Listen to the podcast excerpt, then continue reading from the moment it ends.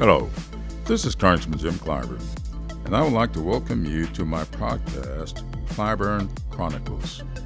I've always been a lover of history. I see this platform as a way to connect history with the politics of today.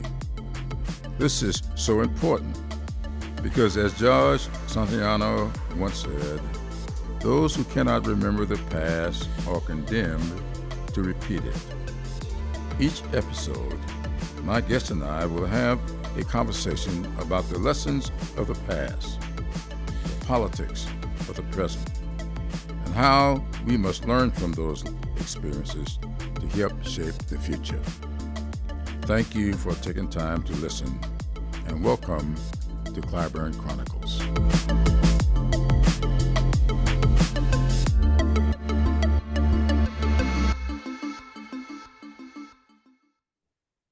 This is Congressman Jim Clyburn, and this is another episode of Clyburn Chronicles. This is Black History Month, and I'm pleased to welcome a guest, Congressman, Congressman Stephen Horsford of Las Vegas, Nevada. Congressman Horsford is chair of the Congressional Black Caucus and together today, we're going to discuss some of the pressing issues affecting the Black community, our representation, the culture of policing, gun violence, and much, much more. But before we get into our discussion, I want to tell you a little bit about Congressman Stephen Horsford. He is a native of Nevada and has served the great state of Nevada and the Las Vegas community in a multitude of capacities throughout his life. For more than a decade, Congressman Horsford was a was the CEO of the largest job training program in the state of Nevada, the Culinary Training Academy, which helped place thousands into hospitality jobs in the state. Congressman Horsford made history as Nevada's first African American state Senate majority leader, where he helped spearhead the charge of making Nevada a leader in clean energy by passing the Clean Energy Jobs Initiative. A proud representative of Nevada's 4th Congressional District, Congressman Horsford was elected chairman of the Congressional Black Caucus for the 118th Congress last month. Now, all of that, or, or the things that all of us could be proud of.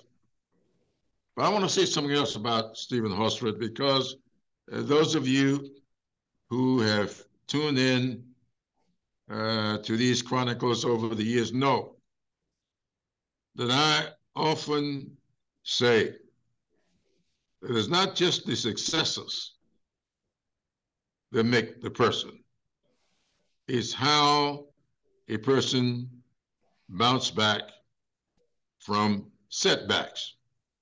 As all of you know, I often talk about the fact that I lost three times before I got elected. But I didn't give up uh, because uh, I learned at a very early age an adage that my parents and grandparents taught me. If at first you don't succeed, try and try again. They didn't say try one more time or two more times or three more times. No historic uh, uh, numerical uh, limit on how many times you should try. Now, in this instance,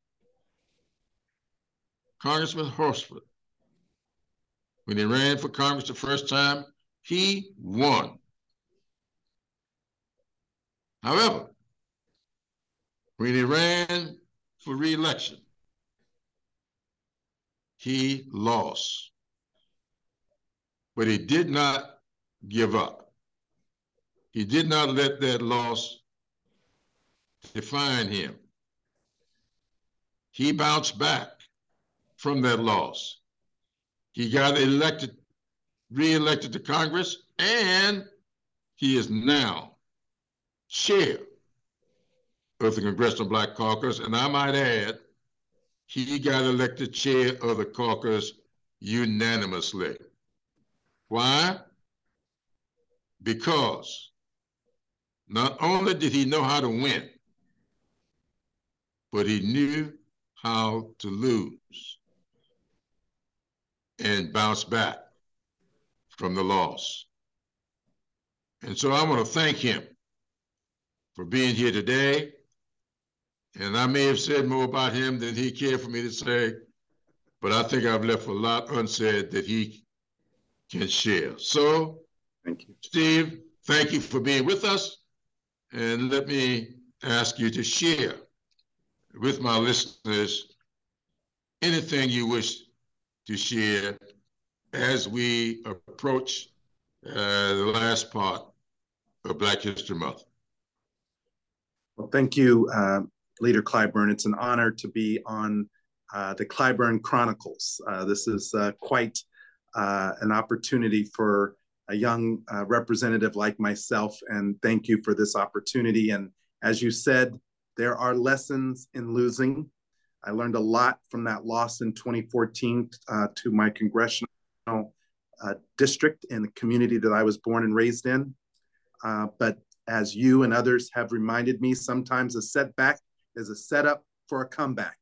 And I'm honored to be serving this district um, once again to reclaim the district that I previously represented and to have the honor to serve my constituents. Um, my district covers nearly 50,000 square miles throughout Nevada. Uh, I have a part of Las Vegas, a part of what is known as North Las Vegas, uh, which is the kind of the bedroom community to Las Vegas.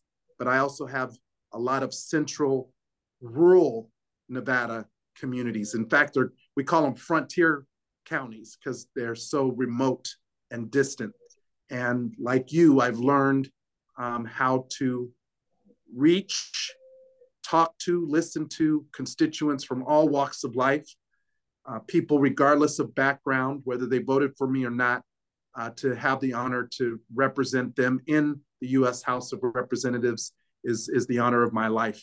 I also now get a chance to represent as the chair of the Congressional Black Caucus uh, in our 51st year, um, 57, soon to be 58 members of the Congressional Black Caucus, which represent, again, a diversity of ideology, of political perspectives, of region, regional representation, and lived experience. And to have that chance, along with you and others, uh, to help lead our communities forward is a great uh, opportunity. And I'm very delighted to be uh, chair of the Black Caucus and to be on your Clyburn Chronicles to talk about our work. Well, thank you, thank you, thank you. I uh, uh, often share uh, your experiences with people as I travel around the country. And uh, thank you so much uh, for staying in the game, bouncing back from the loss, and now leading me and 56 others. And like you say, soon 57 others, because I'm sure that Jennifer McClellan is going to win her election on the 28th of uh, of this month uh, and uh, fill the seat that our late friend Don McEachin held. Now, one of the things that um, uh, is occupying much of your time these days happens to be uh, the whole issue of gun safety, gun viol uh, violence, uh, what you have so ably called um, what we call it Public safety and accountability. What you call it? What you call it? Public safety and accountability for everybody. That, that's it. Explain that to my listeners. Well, Mr. Clyburn, as you know, um, the issue of violence is not immune to our community, the Black community. Um, we've each been affected in our own way, whether it's been through gun violence, recent incidents around police uh, violence that's occurred, other forms of violence. And what we've said as a Congressional Black Caucus is all of our communities should be safe. Um, public safety is important to all of us, and accountability should be in place for those who um, violate the public good in their role, especially in law enforcement. Uh, for me, you know, I have a personal um, experience with gun violence. My father was shot and killed when I was 19 years old. I was a freshman in college. Um, like so many families, I got that call that a loved one uh, has been shot and he died on the way to the hospital. Um, I never got a chance to say goodbye or to tell him I loved him or for him to see me finish school or start a family, raise three children, or go on to serve in my capacity as a member of Congress. So um, you never get those moments back. Um, and that is something that we collectively have been working on as the Congressional Black Caucus to eradicate gun violence. But we also have been working to advance the issue of public safety and accountability in law enforcement. Uh, we had the recent event of Tyree Nichols, um, who was murdered by five Memphis police officers um, in what we all can see on video never should occur anywhere in America. Bad policing, we should all agree, has no place in America, and all of us should work towards making our community safer. I know that you have constituents who joined with us at the State of the Union. You worked uh, to help uh, position the president, President Biden, to make very uh, intentional remarks during his State of the Union address to speak to the hearts of the American people about why this issue of police brutality matters to all of us, but particularly to Black families and to Black parents who are concerned about the well-being of their children. It was it was Leader Clyburn and, and Senator Warnock who helped the president understand this the, the, the phrase the talk that we have to give to our young people. And that is something the president heard and, and brought into that speech during the State of the Union. And now, I believe, is helping to propel a whole new energy and momentum around moving police accountability, public safety, and accountability reforms forward in this new 118th Congress. Well, thank you so much for that. I want to my listeners to uh, know that um, you reached out to Tyree Nicholson's family, his mother and stepfather, yes. and you brought them uh, to Washington uh, to be a part of the State of the Union address, and it was you uh, who really, uh, by example, encouraged me uh, to reach out uh, to the family uh, of the Scott family. And I brought yes. Anthony Scott, the brother of Walter Scott, up to Washington for the State of the Union. Because what we wanted to do was to take an opportunity to change the narrative. People have been uh, saying this, that, and the other uh, about what we're trying to do. Uh, we're trying to make the public safe. We're trying to have accountability for policing. That's all we're trying to do. Public safety and accountability is all this is about. And as you've shared with us today, uh, I, I tell people all the time the best teacher is experience. Uh, I when I wrote my memoirs, I call it Blessed Experiences. And I say in the book that all of my experiences have not been pleasant, but I've considered all of them to be blessings. It's got to be an unpleasant experience uh, to get a phone call uh, that your father has been shot to death. But you can turn those unpleasantries into blessings. And we have been blessed by your leadership, your having that experience position you well uh, to provide leadership in this at this particular juncture. And I want to say something else about this, and I want you to respond to this. I, you know, Tyree Nichols died at the hands of five black police officers.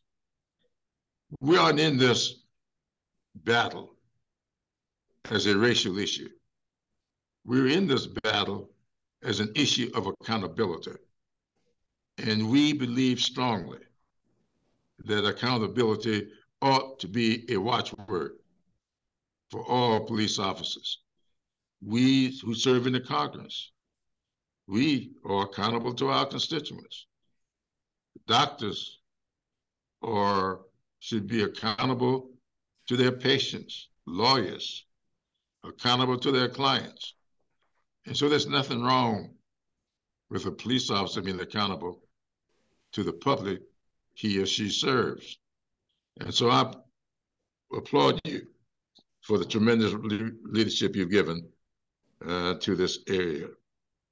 I also want you to talk a little bit about bouncing back, because what I want to do every time we have an episode of Clyburn Chronicles is to encourage our listeners uh, as to uh, what they can do and how they should do it uh, in order to make better choices and make uh, successes uh, out of their endeavors. Uh, share with us a little bit of um, your experiences coming back to Congress, getting reestablished, and then gaining uh, the um, confidence of all of these people from all over the country to the point that they will elect you unanimous, unanimously to be their, their chairman. I think I had some uh, first some great support in you, Mr. Clyburn. So I don't take that uh, lightly at all. Uh, let me first start by following up on what you were talking about on, on the issue of accountability. First is without equivocation, Congressional Black Caucus supports law enforcement. We understand the need for law enforcement in our communities to keep our communities safe. The lion's share of men and women who put on the uniform every day and who go to work to serve and to protect do a, a great job and an honorable job. And they want to go home to their families at the end of their shift like anybody else. Um, what we've said is we believe that all of us should agree, regardless of party, because this is not a Democratic issue or Republican issue, it's a public safety issue, that bad policing has no place in any American city, town, or community. And all of us should feel safe, um, particularly for those who are sworn an oath to protect and serve.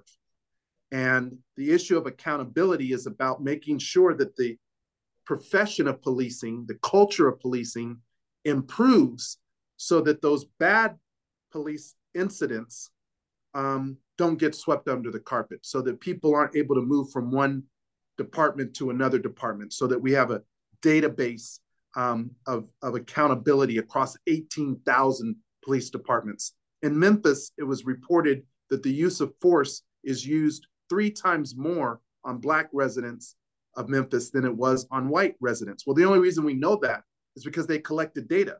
Well, we need that type of data across all of the communities uh, in this country. We also believe in transparency of that data, that it should be made available so that uh, policymakers at the local, state, and federal level can make informed decisions. And finally, we believe in high standards. Like you said, Mr. Clyburn, standards in policing, like you have in standards in any other profession. And like I said, we support our law enforcement, funding of the law enforcement, resources and training. I'm, I'm meeting with my local sheriff uh, here and my local police department here this week in my district to talk to them about ways that I can continue to work in partnership. But that does not mean we also cannot call for accountability when there is abuse, or in this case, the death of uh, an individual. And that's not the only one. It could have been Tyree Nichols yesterday, but it could be any one of us today or tomorrow. Now, what I've learned in my tenure in public life is um, it's a sacrifice. Coming to Congress the first time when I was elected in 2012, I was the first African American to be elected, uh, the first, but not the last African American to be elected to represent Nevada in our federal delegation. Um, in 2014, I lost by just over 3,000 votes because um, I, I took my eye off the ball. I didn't listen closely enough to what my constituents were saying and, and some of their anxiety about what was happening at that time. We were dealing with the collapse of the housing market. We were dealing with economic uh, pressures here in our community. People were feeling a sense that they weren't getting ahead and they they wanted to know what I was doing as their representative to make their lives better. So um, I lost, but I realized that that didn't mean the end of my public service. I stayed involved. I found ways to stay connected uh, here in my community in Las Vegas, but also uh, with the Congressional Black Caucus and my colleagues. And four years later, when I had an opportunity to reclaim my seat, uh, I decided after a lot of prayer uh, to run for reelection. And when I decided to run, I said I would never take for granted the support of my constituents. I would never assume that people knew what I was doing on their behalf. And so part of what I've tried to do now in the I'm now in my third consecutive term since I've been reelected in 2018. So I've been elected reelected in 18 or elected in 18 and 20 and 22 and um, I've learned that it's important to constantly be talking to my constituents, to be reminding them about the work that I have advanced, whether it's on gun safety reform. We passed the most comprehensive gun safety reform uh, Congress has enacted in nearly 30 years, the Bipartisan Safer Communities Act, which is very comprehensive and it includes $250 million for the community violence intervention funding that the Congressional Black Caucus and myself helped to lead. Um, that's the largest federal investment ever into community based um, interventions that we know work to stem violence, to save lives, and to break the cycle of violence. And now we're working to um, improve public safety and accountability. But we're also focused on a, an array of other issues from racial equity and education, in housing and healthcare. We're focused on helping small business owners and entrepreneurs get access to capital by supporting uh, the Minority Business Development Agency, which the Congressional Black Caucus made a permanent agency for the first time in its history so that we know that they will be there to support small minority black owned businesses that are looking to get access to capital and access to contracting. We're working to disrupt um, the prison uh, the school to prison pipeline and the mass incarceration of Black people by investing more in our young people at the start of pre K uh, through uh, educate K through 12 education, all the way through college and apprenticeship. We're making housing more affordable in partnership with Secretary Marcia Fudge, a former CBC chairwoman and member of the Black Caucus, who now oversees housing and urban development and finally, we are doing more to tackle uh, the issues of health disparities by bringing down the cost of prescription drug uh, costs, something that you, Mr. Clyburn, know greatly based on um, the issue with uh, Miss Emily and, and her need for access to insulin, the fact that that's now capped at $35 for Medicare beneficiaries, and a host of other things that the Congressional Black Caucus is leading on. So I want to just say thank you uh, and all of our members for doing their part in being the conscience of the Congress and pushing us forward as we um, move it forward in the next 50 years of the history of the CBC. Well, thank you very much for bringing all that up. You've talked about uh, the Safer Communities Act. You've talked about uh, the uh, Inflation Reduction Act. Uh, all of these are laws signed by the president. And uh, let's now go to another little thing that um, uh, you've raised the issue of how rural Nevada is. Uh, a lot of people think of uh, Las Vegas, Reno, that's yes. Nevada. No, that ain't Nevada. I can tell you. I've been there.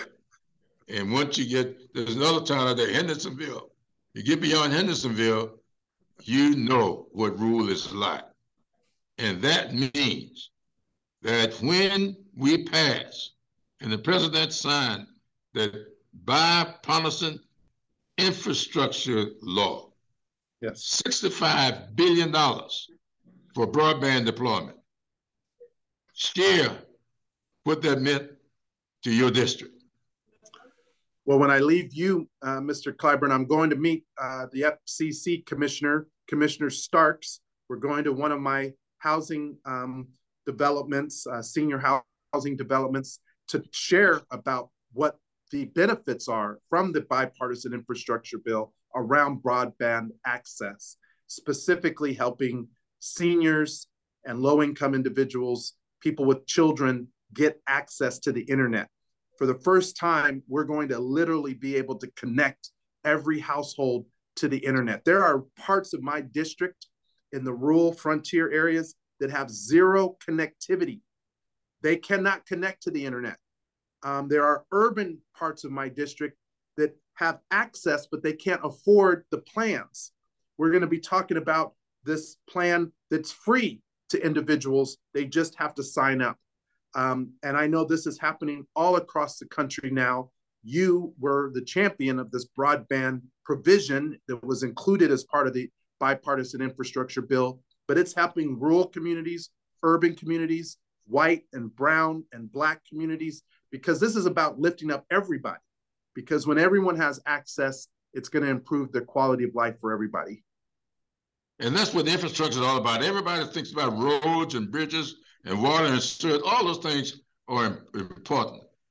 But when we got together, those of us representing these rural communities, we said that the information highway, which is what we used to call the internet, must be treated the same way that we treat the interstate highway. And we made sure that broadband be a part of that big infrastructure bill. We have not talked about chips and science. And I know Las Vegas uh, has been trying to get uh, their hands on a lot of that money. Uh, in the chips and science uh, bill, we've been hearing a lot about the chips part. Now communities are waking up to the science part the research, all that's going to go uh, into the Chips and Science Act. And we have not talked about uh, what we call the uh, uh rescue plan uh, and what that's done. I'm going to tell you, uh, you're getting ready to go, getting ready to go talk about F, the FCC.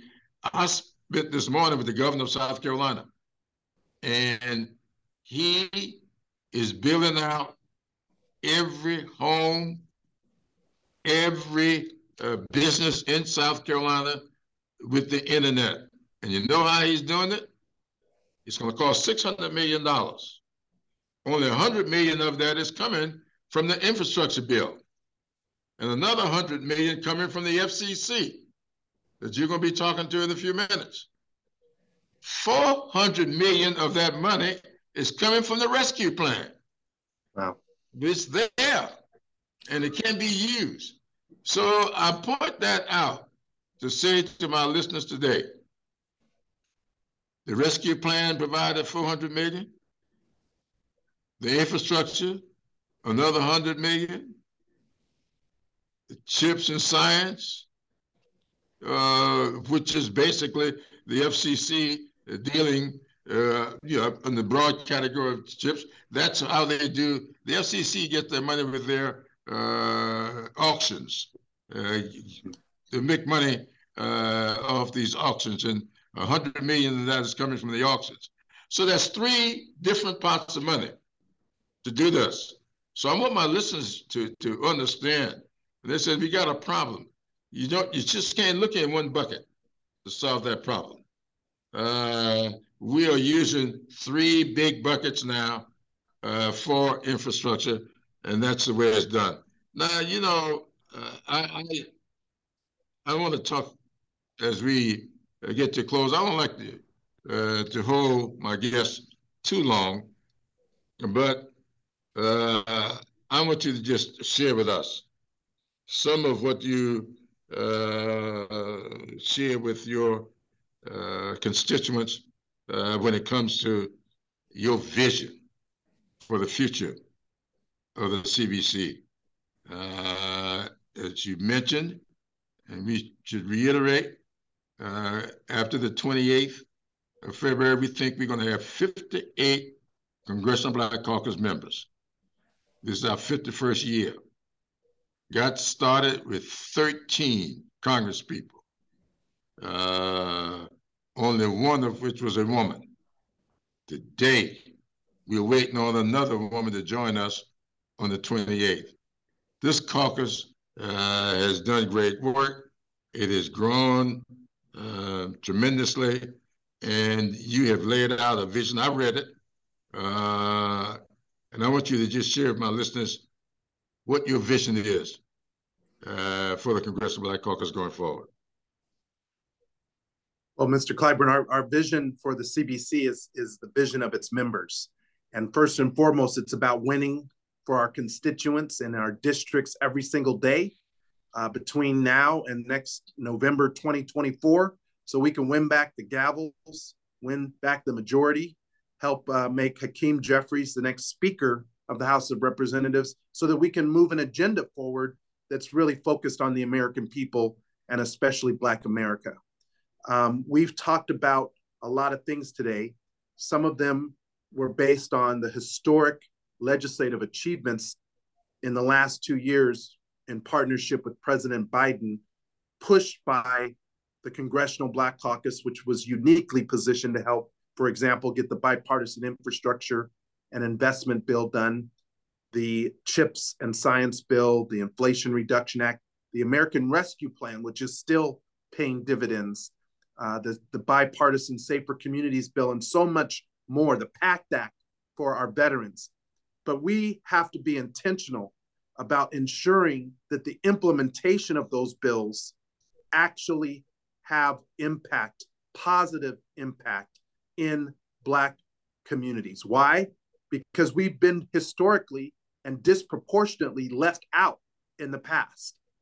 And that is why we are now working through the Congressional Black Caucus with the administration to make sure that the jobs, the contracting, and the community impact, whether it's for infrastructure or for manufacturing or for cl- climate provisions, actually reach the communities who need them the most.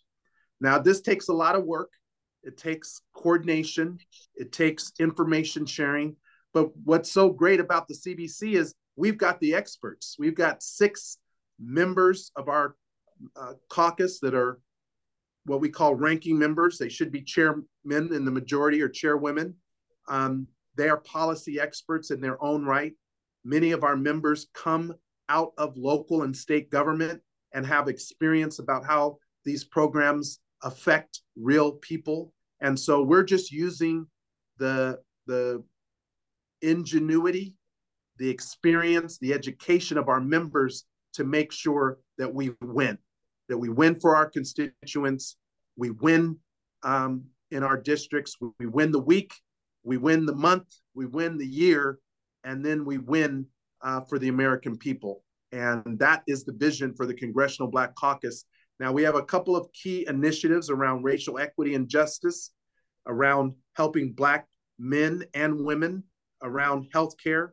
We have a focus around uh, wealth creation and uh, small business and entrepreneurship because more and more Black owned businesses are being started now more than ever before. So we are working through those initiatives to make sure that we um, are aligned. But I am so honored to be able to lead the Congressional Black Caucus. It's our 51st year. We were established in 1971 by 13 founders. And now today, 51 years later, we have 57, soon to be 58 members, and we're charting a course for the next 50 years. And it's leaders like you, Mr. Clyburn, um, who have helped people like me. And I would be remiss if I did not end my portion by saying thank you for your service.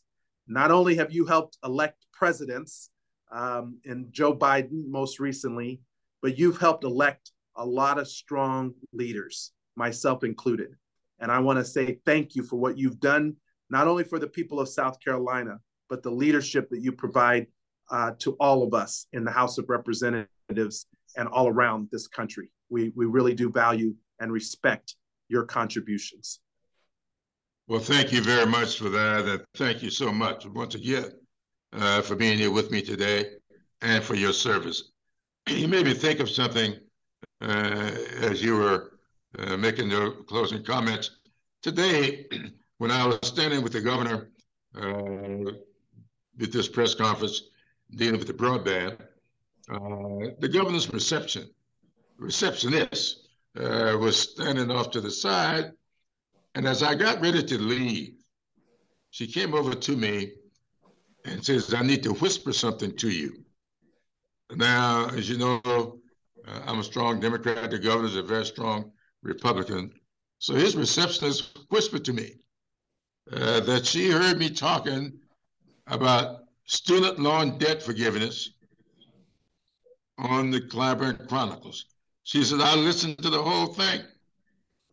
And I just want you to know, I followed your advice. And I got my loan and my daughter's loan forgiven. I just got the letter last week. And as she walked away, I stopped her. I says, now, you're telling me that you combined your loan and she had owed money long enough that she borrowed money for her daughter mm. to go to school. Fair, fair she plus. combined both those loans and asked her, how much was that? She looked at me and smiled and says, I hate to tell you, it was $123,000 that she and her daughter owed.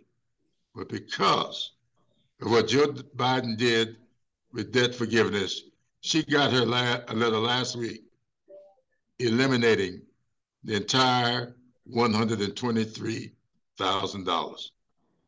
That's the kind of work you've been presiding over as chair of the Congressional Black Caucus, and that is the kind of work we will continue to do uh, going forward. So let me thank you uh, for being here today. Thank you for the contributions you make to this great country. Thank you for being my friend. My honor, Mr. Clyburn. Thanks for having me on. Ladies and gentlemen, you have been listening to another edition of Clyburn Chronicles. Thank you for listening to this episode of Clyburn Chronicles. If you enjoyed this episode, please let us know by leaving a comment. And don't forget to subscribe to my show wherever you listen to podcasts so you never miss an episode. Until next time, I'm Congressman Jim Clyburn.